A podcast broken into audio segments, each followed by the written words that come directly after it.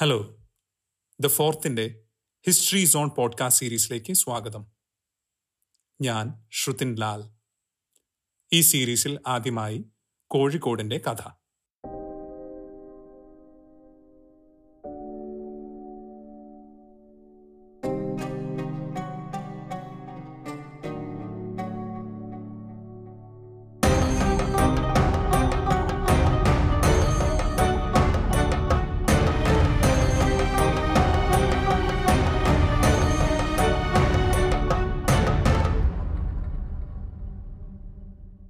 കോഴിക്കോടിൻ്റെ കഥയുടെ ആദ്യ ഭാഗം നമ്മൾ തുടങ്ങിയത് ഒരു ഐതിഹ്യത്തെ പറ്റി പറഞ്ഞാണ്.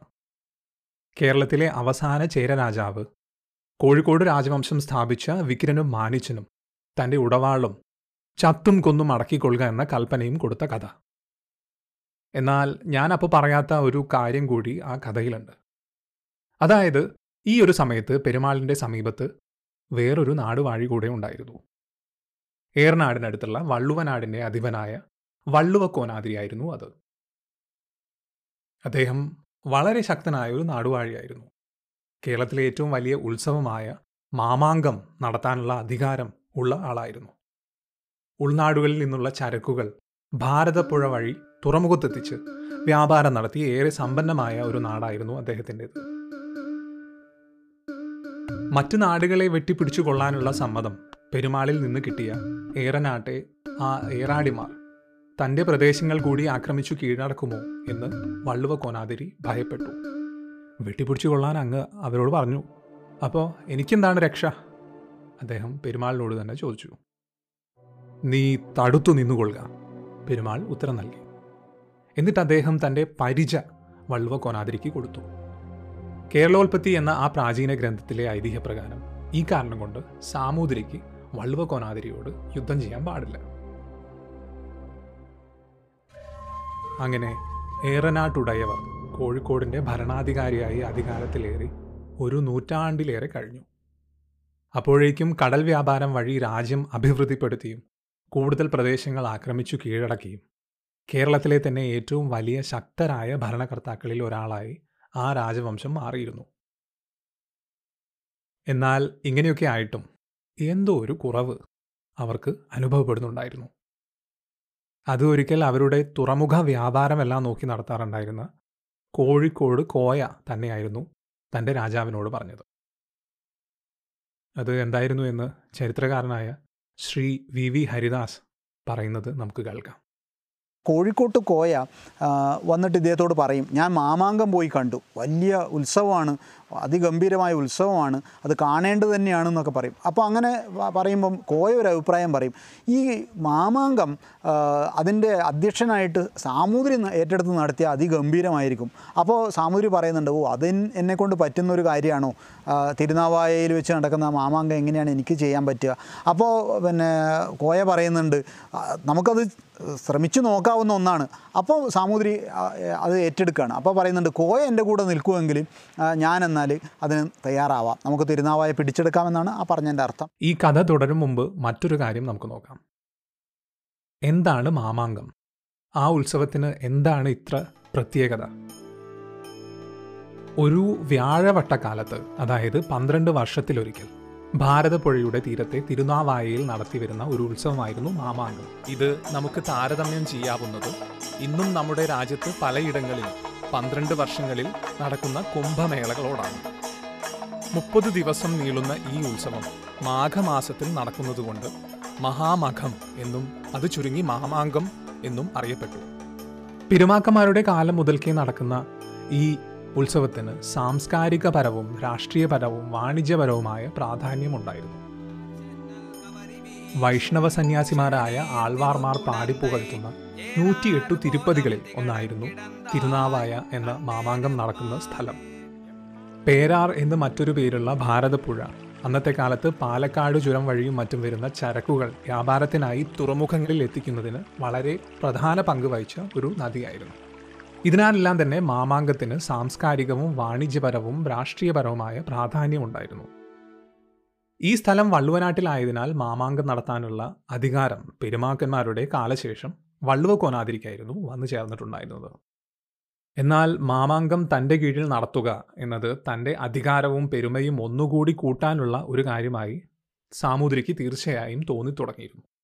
അപ്പോൾ കോഴിക്കോട് കോയയുമായുള്ള സാമൂതിരിയുടെ ഈ സംഭാഷണത്തെ പറ്റിയിട്ടുള്ള ഐതിഹ്യം നമ്മൾ ഈ ഒരു പശ്ചാത്തലത്തിലാണ് കാണേണ്ടത്. കേരളോത്പത്തി ഐതിഹ്യപ്രകാരം സാമൂതിരി വള്ളുവനാട് ആക്രമിക്കാൻ പാടില്ലെങ്കിലും തിരുനാവായ ആക്രമിക്കാൻ തന്നെ അദ്ദേഹം തീരുമാനിച്ചു. ഇതിനു വേണ്ട ഒരു കാരണവും അന്നത്തെ സാമൂതിരിക്ക് കിട്ടി. കേരളത്തിലെ 32 ബ്രാഹ്മണ ഗ്രാമങ്ങളിൽ പ്രധാനരായ പന്നിയൂരും ശുകപുരവും തമ്മിൽ ശത്രുത നിലനിന്നിരുന്നു. ശുകപുരത്തിന് വേണ്ടി അതിലിടപെട്ട് വള്ളുവകോനാതിരി പന്നിയൂർ പക്ഷത്തിൻ്റെ ഭാഗമായ തിരുമനശ്ശേരി നാട് ആക്രമിച്ചു. പേരാറിൻ്റെ തെക്ക് ഭാഗത്തുള്ള തുറമുഖം വരെ നീണ്ടു കിടക്കുന്ന ഈ നാടിൻ്റെ അധിപൻ അപ്പോൾ സാമൂതിരിയോട് വന്ന് സഹായം അപേക്ഷിച്ചു. ഈ ഒരു കാര്യം പറഞ്ഞ് സാമൂതിരി തൻ്റെ പടയെ വള്ളുവനാട്ടിലേക്ക് അയച്ചു. കോയ കടൽ വഴിയും സാമൂതിരി കരവഴിയിലും തിരുനാവായയിലേക്ക് മാർച്ച് ചെയ്യുന്നു, സൈന്യത്തെ നയിക്കുന്നു. അങ്ങനെ അടുത്ത മാമാങ്കം വരുമ്പോഴത്തേക്ക്, അതായത് തൊട്ടടുത്ത 12 വർഷത്തിനുള്ളിൽ തന്നെ ഈ തിരുനാവായ പിടിച്ചടക്കി മാമാങ്കത്തിൻ്റെ അധ്യക്ഷനാവുന്നു സാമൂതിരി. മാമാങ്കത്തിൻ്റെ അധ്യക്ഷനാവുന്നു എന്ന് പറയുന്നുണ്ട്.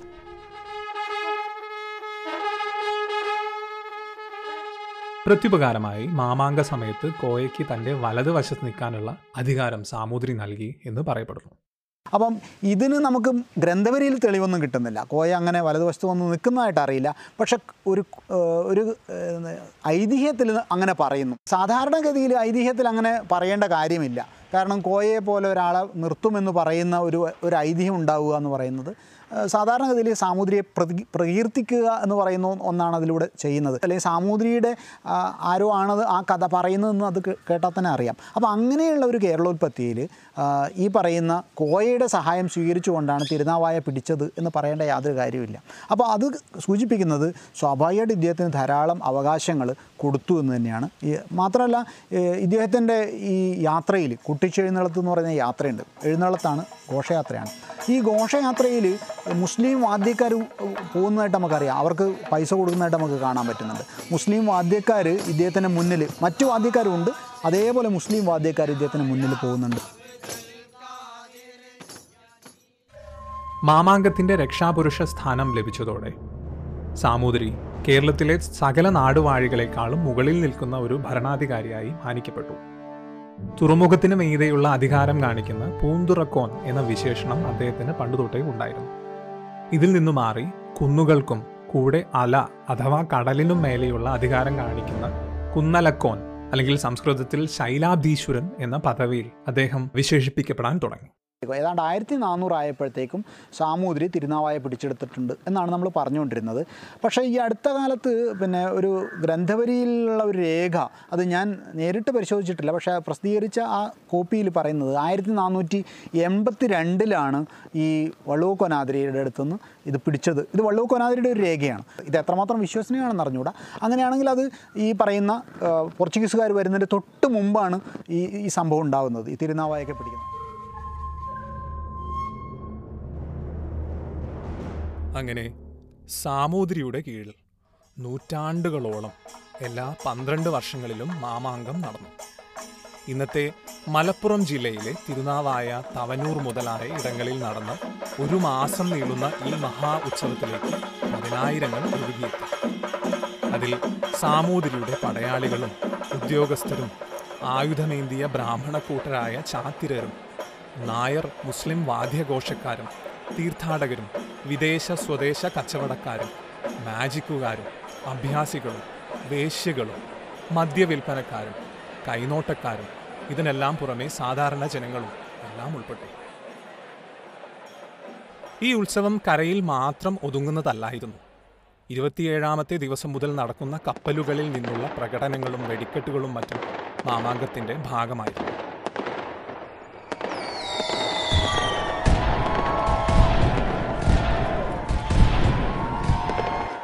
റാഗിപ്പറക്കുന്ന ചെമ്പരുന്തേ നീയുണ്ടോ മാമാങ്ക വേല കണ്ടു, വേലയും കണ്ടു വിളക്കും കണ്ടു, കടലിൽ തിര കണ്ടു കപ്പൽ കണ്ടു എന്ന നാടോടിപ്പാട്ടിൽ ഈ മാമാങ്ക വിശേഷണം നമുക്ക് കേൾക്കാം. ഭരണാധിപരും അവരുമായി ബന്ധപ്പെട്ടവരും പങ്കെടുക്കുന്ന ഇത്തരം ഇടങ്ങളിലൊന്നും പ്രവേശനമില്ലാത്ത സമൂഹത്തിലെ അരികുവൽക്കരിക്കപ്പെട്ടവർ പാടിയ പാട്ടായിരിക്കാം ഒരുപക്ഷെ ഇത്. അവർക്ക് മാമാങ്കമെന്നാൽ ദൂരെ നിന്ന് കാണുന്ന വെളിച്ചവും കേൾക്കുന്ന കഠിന കമ്പ വെടികളും കൈത്തോക്ക് വെടികളും മാത്രമായിരുന്നിരിക്കണം. ഇനി ഈ എപ്പിസോഡ് നമുക്ക് മാമാങ്കത്തെ പറ്റിയിട്ടുള്ള ഒരു പഴയ പാട്ടുപാടി നിർത്താം. ഏറെ കേമമായ മാമാങ്കം കാണാൻ പോകുമ്പോൾ ആഡംബരങ്ങൾ ഒട്ടും കുറയാതിരിക്കാൻ വാശി പിടിക്കുന്ന ഇട്ടിത്തേയാണ് ഇതിലെ ഒരു കഥാപാത്രം. അവർക്ക് വേണ്ടി തൻ്റെ പറമ്പ് പോലും പണയം വെച്ച് കാശുണ്ടാക്കി എല്ലാ ആഡംബരത്തോടെയും മാമാങ്കത്തിന് കൂട്ടിക്കൊണ്ടുപോകുന്ന ഇട്ടിത്തുപ്പനാണ് മറ്റൊരു കഥാപാത്രം. ഇങ്ങനെയാണ് ആ പാട്ട്. അക്കരെ വീട്ടിലോരിട്ടിത്തുപ്പൻ, ഇക്കരെ വീട്ടിലോരിട്ടിത്തേയി, മാമാങ്കം കാണുവാൻ പോകാം നോക്ക്, ഞാനൊട്ടും തുപ്പനി പോരുന്നില്ല, എന്തു കുറവാലെ പോരാത്തു നീ, ചുറ്റിപ്പുറപ്പെടാൻ ചേലയില്ല. അപ്പപ്പുറപ്പെട്ടോരിട്ടിത്തുപ്പൻ ഒരു പിടി പണവാരി മടിയിലിട്ടു, കോഴിക്കോട്ടങ്ങാടി മുഴുവൻ തെണ്ടി, വേണ്ടും പണത്തിനു ചേല വാങ്ങി. ഇനി നീ പുറപ്പെടേണ്ടിട്ടിത്തേയേ, ഞാനൊട്ടും തുപ്പനെ പോരുന്നില്ല, എന്തു കുറവാലെ പോരാത്തു നീ, കെട്ടിപ്പുറപ്പെടാൻ താലിയില്ല. അപ്പോ പുറപ്പെട്ടോരിട്ടിത്തുപ്പൻ ഒരു പിടി പണം വാരി മടിയിലിട്ടു, കോഴിക്കോട്ടങ്ങാടി മുഴുവൻ തെണ്ടി, വേണ്ടും പണത്തിനു താലി വാങ്ങി. ഇനി നീ പുറപ്പെടേണ്ടിട്ടിത്തേയേ, ഞാനൊട്ടും തുപ്പനെ പോരുന്നില്ല, എന്തു കുറവാലെ പോരാത്തു നീ, എനിക്കൊരടിയും നടക്കാൻ മേല. അപ്പൊ പുറപ്പെട്ടോരിട്ടിത്തുപ്പൻ പഠിക്കലെ കണ്ടവും പണയം വച്ചു, കോഴിക്കോട്ടങ്ങാടി മുഴുവൻ തെണ്ടി, വേണ്ടും പണത്തിനു പല്ലക്കു വാങ്ങി. നടുവിലെ തണ്ടിന്മേലിട്ടിത്തേയി, വക്കത്തെ തണ്ടിന്മേലിട്ടിത്തുപ്പൻ, മാമാങ്കം കാണുവാൻ പോകുന്നേരം നടുവിലെ തണ്ടിൻ്റെ നടുവൊടിഞ്ഞു, ഇട്ടിത്തെ അമ്മയുടെ നടുവൊടിഞ്ഞു.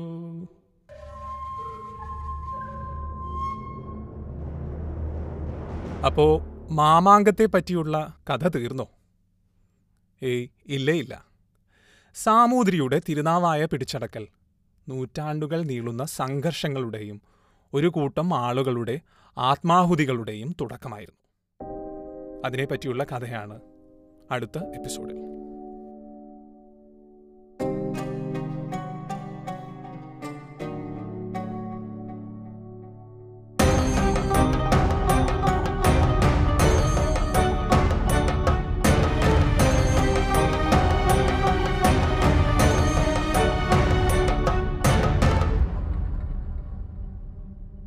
ദ ഫോർത്തിൻ്റെ ഹിസ്റ്ററി സോൺ പോഡ്കാസ്റ്റ് സീരീസാണ് നിങ്ങൾ കേൾക്കുന്നത്.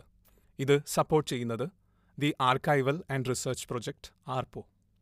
Music scoring and mixing by Sandeep Tulsidas.